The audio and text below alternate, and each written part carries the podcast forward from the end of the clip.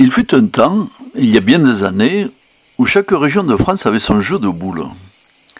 À Lyon, on faisait rouler de grosses sphères couleur bronze sur des jeux impeccablement entretenus. En Bretagne, on tirait sur main en faisant un pas, de grosses billes de bois. En Pays de Loire, des joueurs en pantoufles faisaient glisser sur des pistes à bord inclinés des boules de fort en bois et en métal. Et en Provence, on envoyait après trois pas de course une boule cloutée à près de 20 mètres. Ces jeux, dont l'origine remonte à des siècles, existent toujours.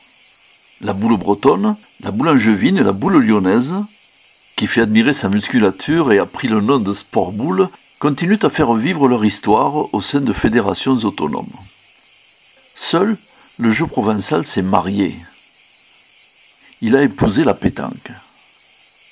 Au début, c'était une union heureuse. Tous les deux partageaient le même amour de la liberté, un rapport au temps qui fait que dans le sud, les aiguilles des montres tournent plus paresseusement qu'ailleurs. Et un goût pour la palabre et la confection des données qui faisait le bonheur du public provençal. Mais la pétanque a changé. Elle est devenue plus sérieuse, plus pressée de jouer, s'est mise à compter ses sous et s'est faite belle pour passer à la télévision. Le jeu provençal était malheureux, mais gardait le silence. Peu à peu, comme ces vieux couples qui ne partagent plus grand-chose mais restent tout de même ensemble, ils se sont éloignés l'un de l'autre.